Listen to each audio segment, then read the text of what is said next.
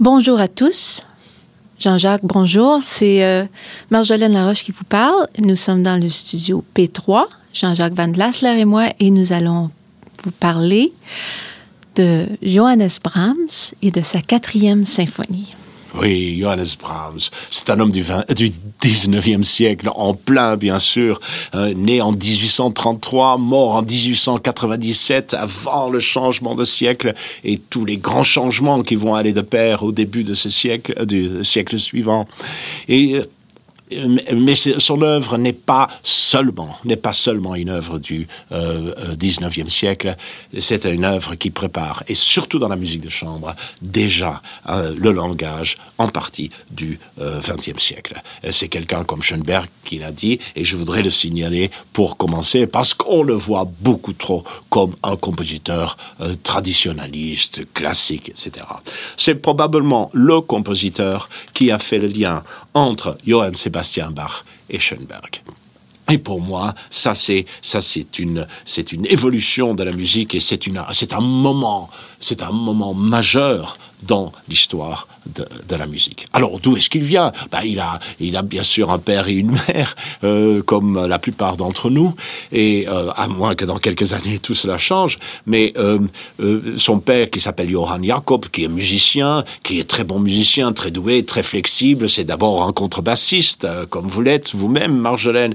Et puis euh, il a il c'est aussi un corniste, et plus tard il sera flûtiste aussi, violoniste. Il doit par, pour, parce qu'il doit gagner un peu d'argent. Ils sont, il n'est pas riche. Euh, il joue à, à, à, à l'orchestre municipal, le Staatspfeiferei, comme on dit en Allemagne.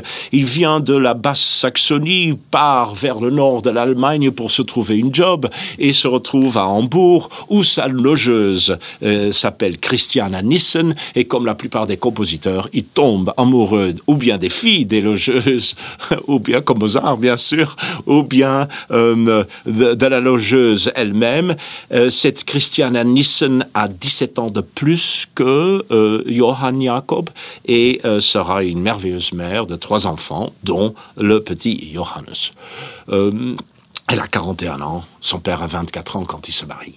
Et euh, il, euh, il se trouve que le petit Johannes, très vite, très vite, montre euh, sa, sa force musicale. Il est tellement doué qu'il, a, qu'il avait déjà inventé, en fait, un système de notation musicale avant de savoir euh, qu'il en existait un, dans le petit garçon. Alors, sa passion, c'est, c'est la composition de piano. Alors, le piano, il est attiré par le piano, déjà. Il sera un formidable pianiste tout au long du euh, dix-neuvième siècle. C'était un, c'était un très grand pianiste.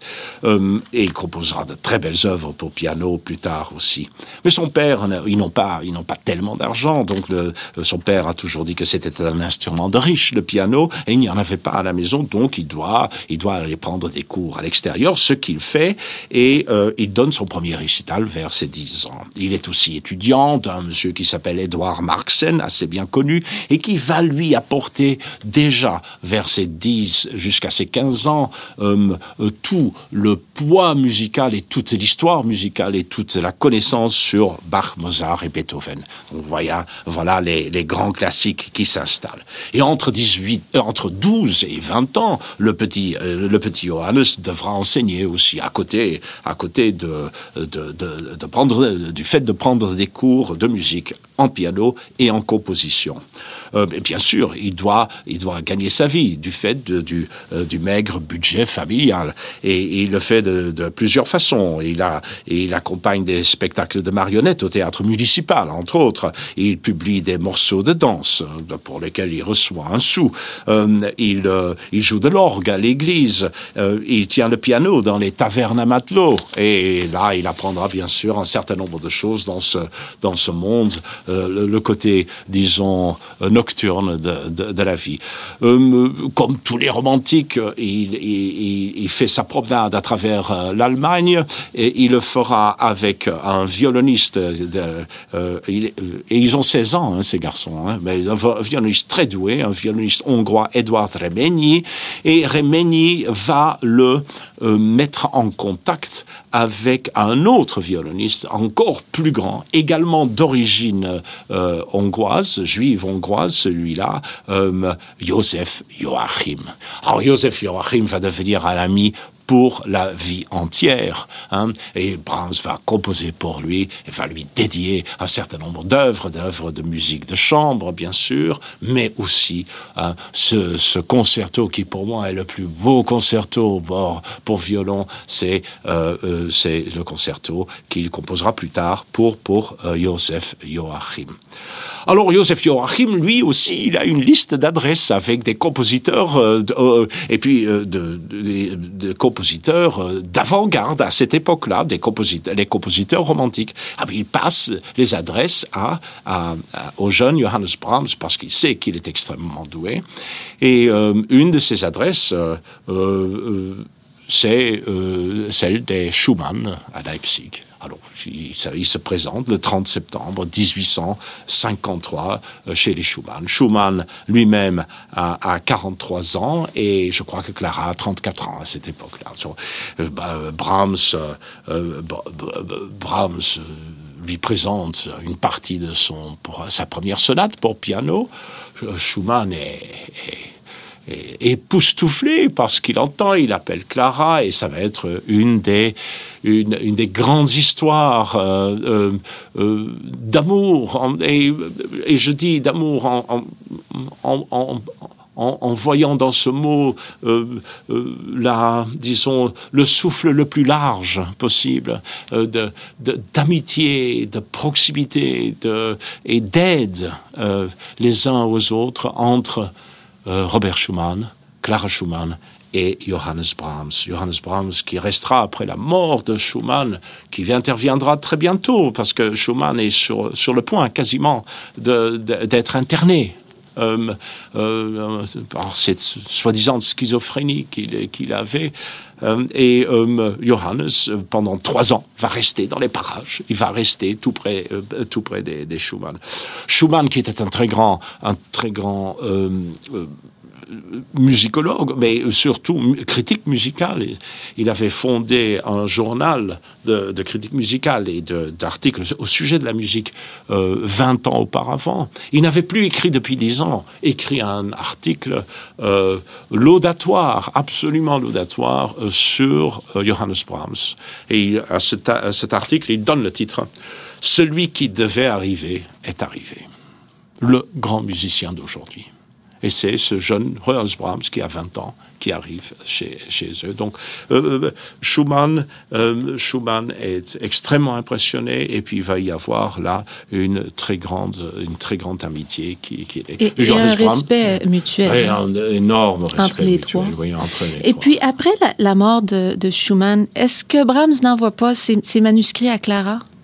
Oui, oui, ben, oh, il est fait étudier par Clara. Ouais. Clara, il lui demande son avis sur, sur toute la musique de chambre et la musique pour piano. Hein. C'est, c'est, euh, Clara intervient.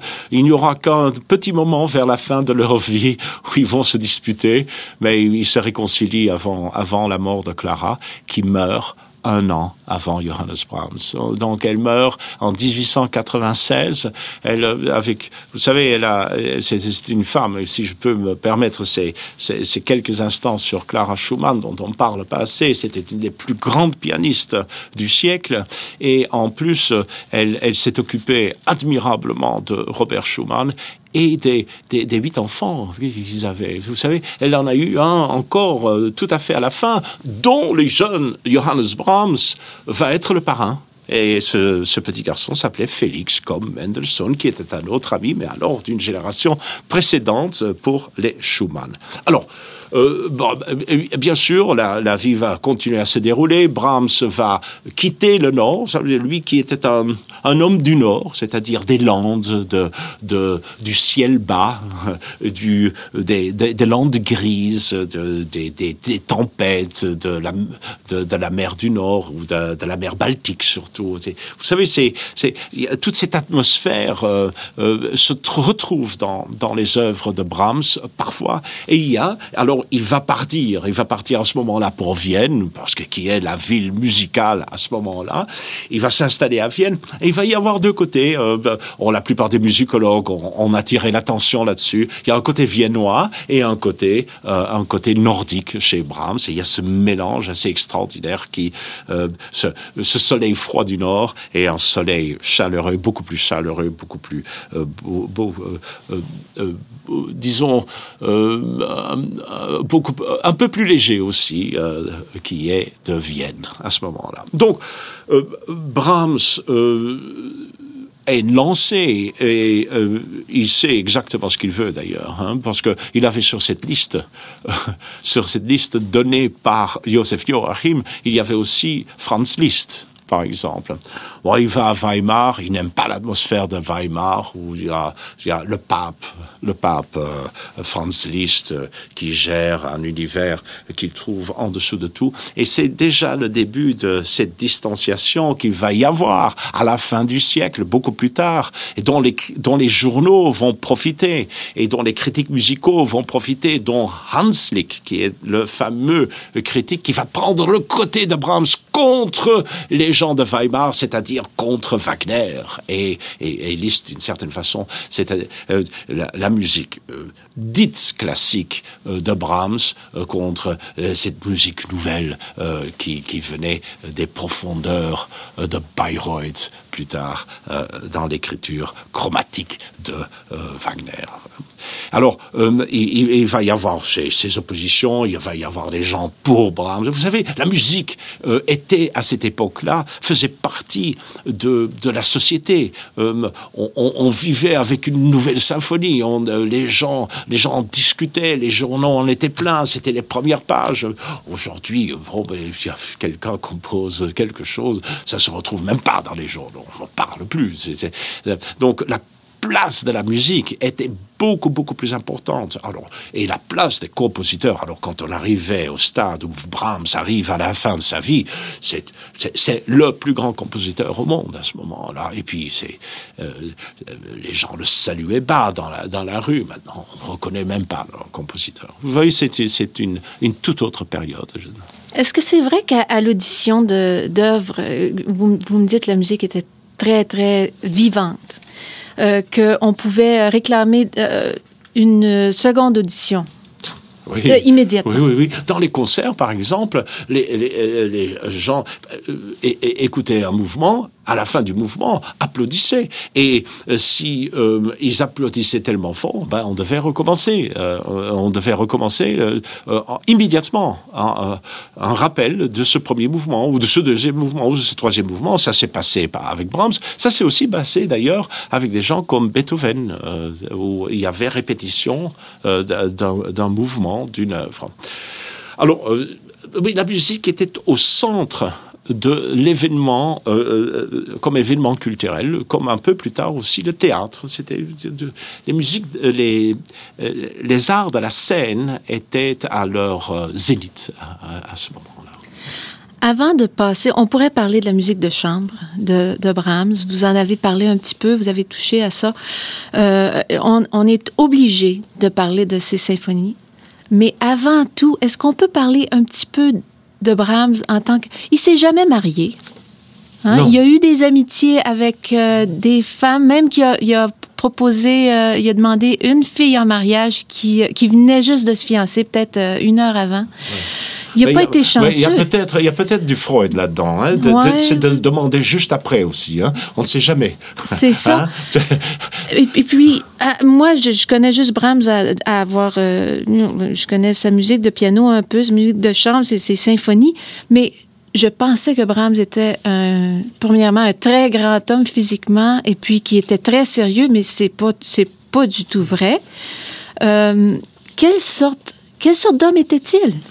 C'était d'abord, euh, dans sa jeunesse, c'est pas le portrait qu'on a en général. Hein. Aujourd'hui, ce, ce qu'on voit, c'est, c'est, c'est ce, ce vieillard. La grosse barbe. Vieillard, la grosse barbe. Le cigare. Hein, euh, le cigare, euh, un peu débraillé, euh, en, un bon embonpoint, parce que de toute façon, c'était un bon vivant, un gros mangeur, un franc buveur, c'était un grand amateur de café et de cigares, hein, et qui était doué d'une santé de fer et, euh, et d'une grande résistance. Hein. Bout en train, et beaucoup de bonne humeur, une sorte d'extroverti, mais comme tous les extrovertis, il ne disait pas nécessairement ce qu'il avait au centre du cœur, hein, et toutes les, toutes les failles qu'il y a dans le centre du cœur. Hein.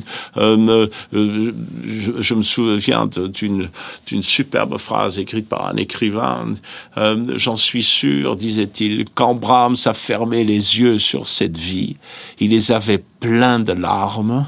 Ce sont les musi- ce sont les manques de sa vie qui font la beauté de sa musique. Et ce sont ces manques qui nous, qui nous interpellent. Ce sont ces manques qu'on découvre au centre de ces extraordinaires monuments qui sont les symphonies, qui sont les, les grandes œuvres de Bach en général, de, de Brahms en général. Eh bien, c'est, d'un seul coup, on, on sent quelque chose, quelque chose qui, qui, euh, qui nous permet de pénétrer beaucoup plus loin, qui nous, et qui nous interpelle, et qui nous pousse, et qui nous ouvre, qui nous ouvre un chemin euh, qui est celui de, de, probablement de son cœur. Alors, euh, c'est une, euh, euh, ces tourments intimes, il les gardait pour lui, hein, mais il les exorcisait dans sa musique. Voilà. Alors, je crois qu'on, qu'on arrive à, à, à pousser le, le portrait au, au bon endroit. Mais, et si vous voulez, euh, et, si vous vous permettez, avant de passer à la quatrième symphonie, euh, est-ce que je peux vous lire un, un, une lettre, une lettre d'un compositeur qui rend visite à Johannes Brahms. Nous sommes tout à fait à la fin de sa vie. Nous sommes en dix-huit cents, euh, en l'été dix-huit cent quatre-vingt-seize. Et voilà le début de la lettre. Euh, je ne lis pas tout, je vais, je vais couper certaines parties, parce que sinon... Tu vois. Je l'ai vu de loin, assis au pied euh, d'un grand arbre, devant sa villa, plus petit et plus tassé que d'habitude, m'a-t-il semblé. Pourquoi tant de musiciens restent-ils célibataires ? C'était votre question d'ailleurs tout à l'heure. Mal aimés ou trop enfermés dans leur art pour retenir une femme ? Ou, ou trop pauvres tout simplement. Ils, enfin, ils sentent l'aigreur et le caleçon sale. Le veston du vieux Brahms était plein de taches de graisse, de jaune d'œuf et de je ne sais quoi. Et à cause de sa myopie, il ne m'a reconnu qu'au dernier moment, quand j'étais à deux pas de lui. Nous sommes restés assis un long moment sur nos chaises de jardin, côte à côte, comme deux vieux. Il compose, il compose toujours, avec beaucoup de difficultés, m'a-t-il dit. Sa dernière œuvre serait une sonate pour clarinette. Il l'a écrite avec Richard Mühlfeld, un extraordinaire instrumentiste allemand. À entendre Brahms, il serait de loin supérieur à ce que nous avons à Vienne. Il a aussi évoqué la mort de Clara Schumann et celle d'Elisabeth Stockhausen, sa grande amie. On ne vit que pour tout perdre, dit-il, jusqu'au jour où l'on vous emporte à votre tour au cimetière. Alors il vente et il neige sur votre tombe.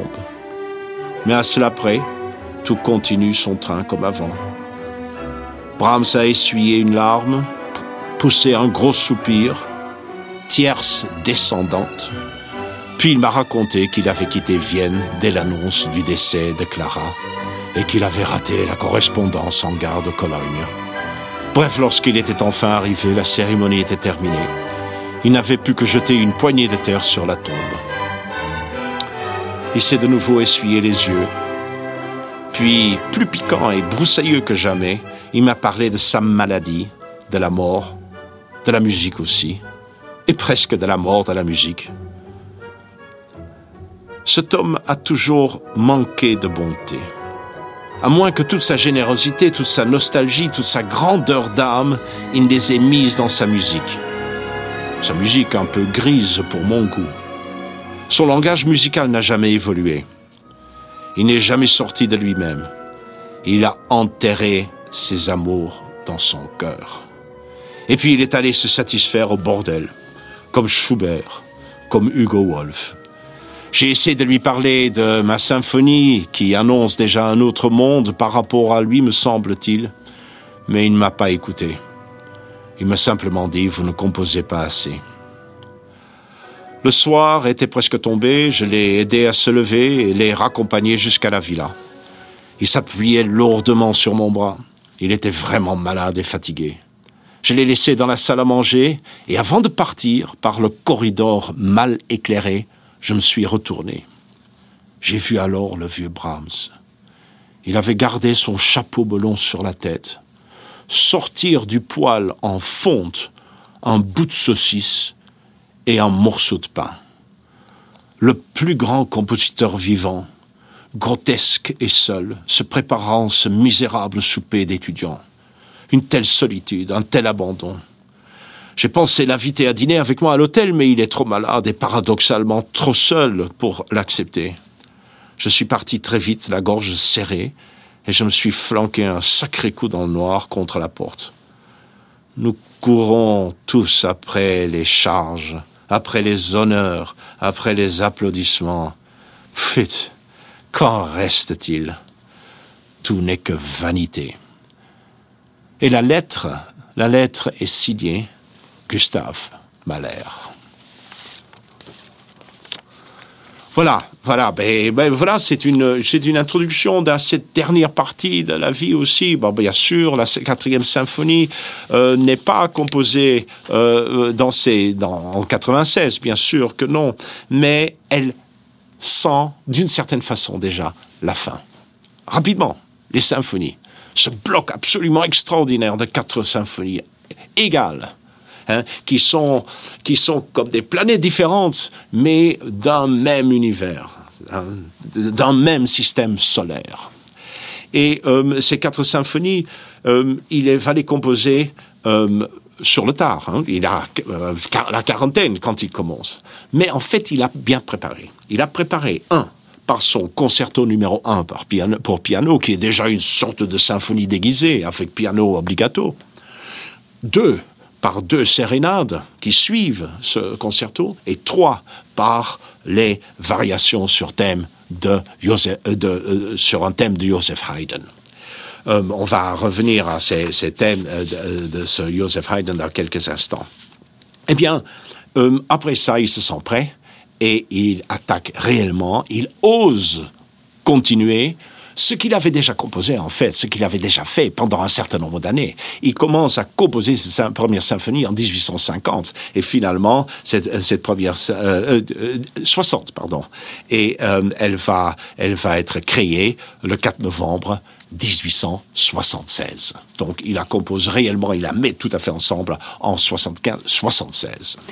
Sa première symphonie, elle est bien reçue?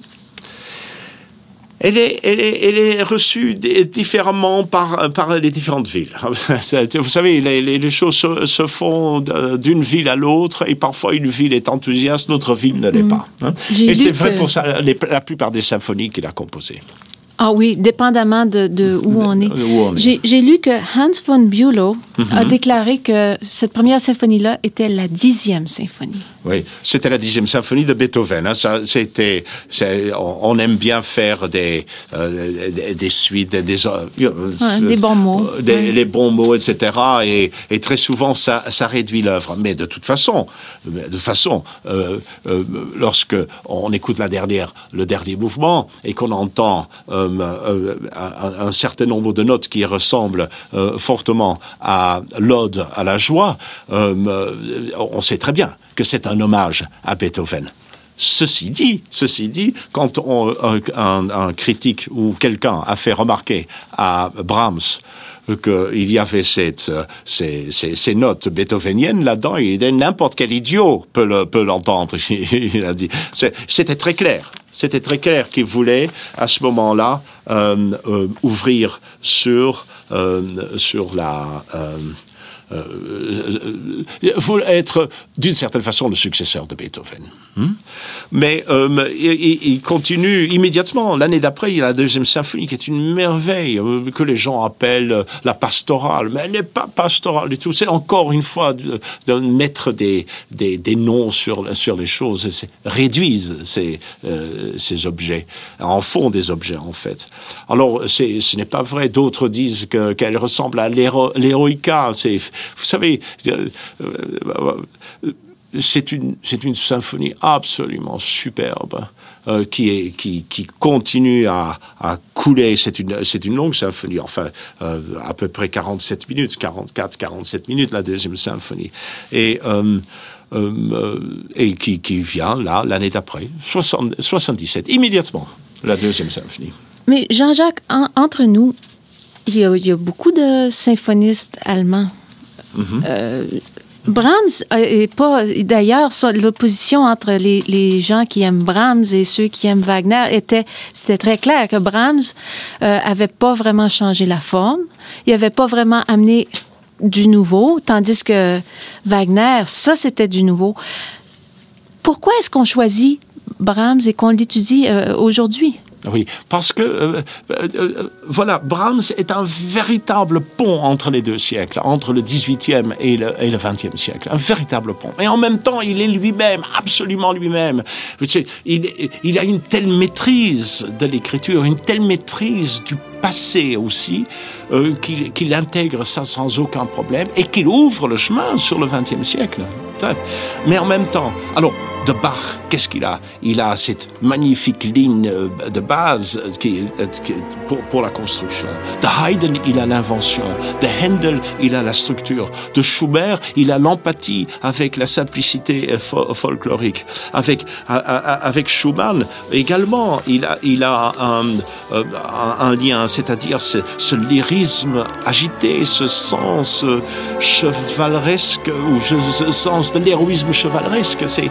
Ça c'est, ça, c'est du Schumann. Et puis, bien sûr, de Beethoven, il a la teneur conflictuelle de la musique et cette force intérieure. Euh, et, et, et tout cela, ça se retrouve dans une œuvre qui est absolument la sienne. Et, euh, et je crois que c'est pourquoi euh, c'est, il y a eu un courant Bach, euh, un courant Brahms, et puis euh, cet autre musicien qui, qui se préoccupait uniquement de lui-même, en fait, et qui était un, un immense génie aussi, hein, c'était euh, Wagner, bien sûr. Hein? Euh, donc, voilà.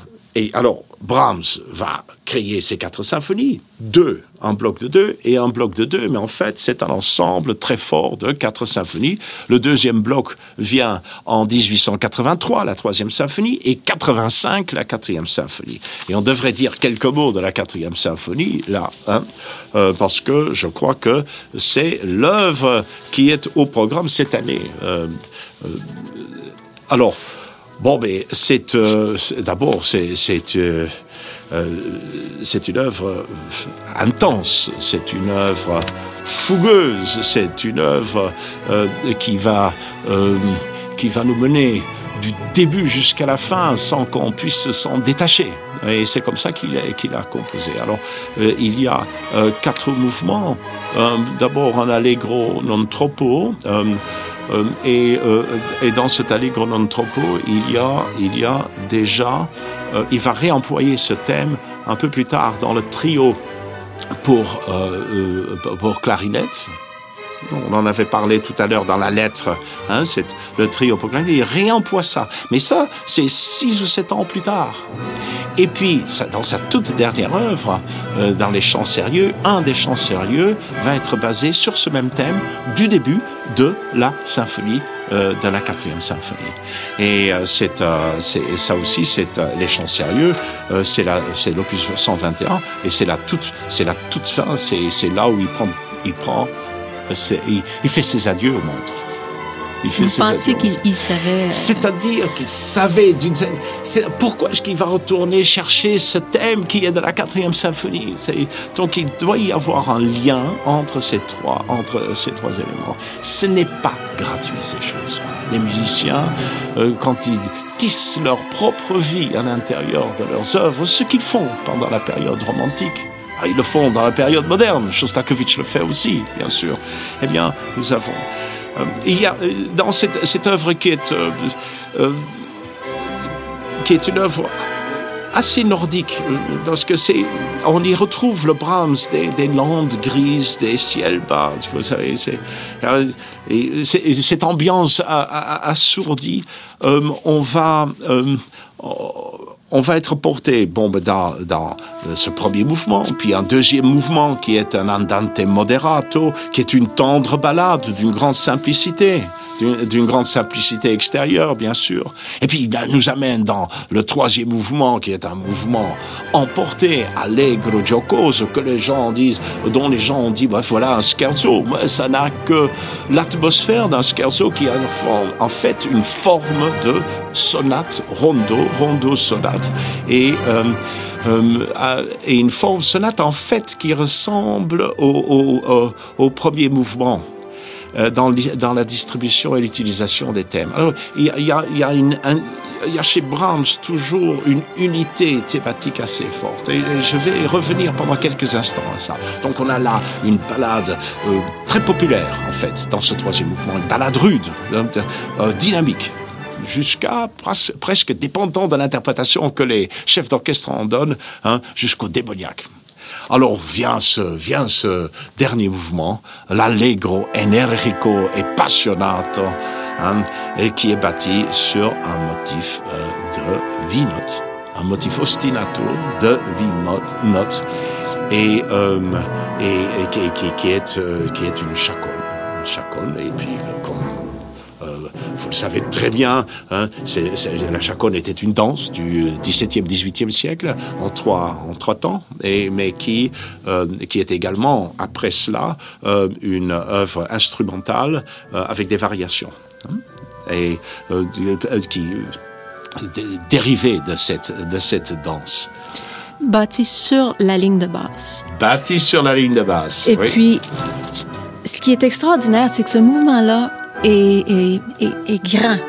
C'est un grand mouvement construit sur un thème qui, qui est une ligne de basse qui dure seulement huit mesures. Qui dure huit mesures. Et alors là, on voit l'extraordinaire qualité de, de, de, du musicien Brahms et de, du technicien Brahms derrière ça. Il va en faire trente et une variations qui vont se suivre, qui vont se suivre et qui vont nous amener jusqu'au coda euh, euh, euh, comportant encore quatre variations supplémentaires et qui va ouvrir le thème et pour le faire rayonner euh, jusqu'au bout. Alors, je, je dois dire que euh, euh, la plupart du temps, les gens ne l'entendent pas, mais je voudrais quand même le signaler, c'est que dans, le premier, dans les trois premiers mouvements, la chaconne est déjà présente. Elle est, elle est glissée euh, techniquement à l'intérieur des trois premiers mouvements. Et dans le dernier mouvement, euh, la chaconne est traitée pour elle-même. C'est-à-dire qu'il avait déjà la chaconne en tête dans les trois premiers mouvements. Et, et donc l'esprit de la chaconne domine cette œuvre. Cette quatrième symphonie qui est un monument, bien sûr, et qui est, euh, et qui est un, un des chefs-d'œuvre de, de, du monde symphonique d'aujourd'hui encore. Il faut que je vous dise, les symphonies de Brahms, souvent, moi, je, la première fois que j'ai entendu la première de Brahms, j'étais toute seule, c'est un grand regret pour moi, parce que j'ai toujours senti qu'on ne peut pas écouter ces symphonies quand on est tout seul. C'est pas... Et puis, vous m'avez dit quelque chose euh, au sujet de la, du thème de la chaconne qui ramène à l'intimité de son écriture. Pouvez-vous nous dire l'origine, l'origine du thème? Ah bien, justement, oui, oui, absolument. J'avais quasiment oublié, merci de me le rappeler. Eh bien, c'est un, euh, c'est un thème qu'il est allé chercher chez un de, un de ses grands prédécesseurs, euh, Jean-Sébastien Bach, et qui est la, la cantate cent cinquante. Sur également, et c'est une cantate et qui euh, est euh, Seigneur, euh, c'est, c'est, c'est, c'est, c'est, je mets ma ma vie entre vos mains euh, euh, pour que vous pour que vous tourniez, vous changiez. Je, euh, J'improvise euh, le, sur le texte hein, euh, pour que euh, de cette vie dure et de cette vie euh, euh, difficile, vous en fassiez une joie. Et voilà, et, et il parle de, de s'en remettre à, à Dieu. Et ce que vous m'avez dit aussi, c'est qu'il avait entendu Schumann jouer ça à l'asile, à la fin de sa vie, au piano, et tout revient. C'est-à-dire que Schumann a joué du Bach, et il a joué euh, un, un choral de Bach, qui était un choral différent, mais qui était un, un, un, un choral très, euh, très proche de ce que, de ce, de ce qu'il avait choisi pour, pour, cette, euh, pour, pour euh, la base euh, de cette chaconne. Et alors, l'in- l'intimité, l'intéri- l'intériorité de l'œuvre et, et, revient. Et, et tout, c'est-à-dire que tout le passé revient et, et, et, et, et toutes, les, toutes les œuvres du passé, de, de Bach jusqu'à, euh, jusqu'à Schumann, sont présentes dans, dans cette œuvre. Et, euh, et, et aussi le, euh, tout ce tableau qui a lié les deux Schumann à Johannes Brahms. Un amour euh, très, très pur, très, très généreux. De tous les côtés. Et la musique, encore une fois dans nos conversations, l'amour et la musique, ensemble, côté à côté. On est au dix-neuvième siècle. Merci Jean-Jacques. Je vous en prie. À la prochaine. À la prochaine.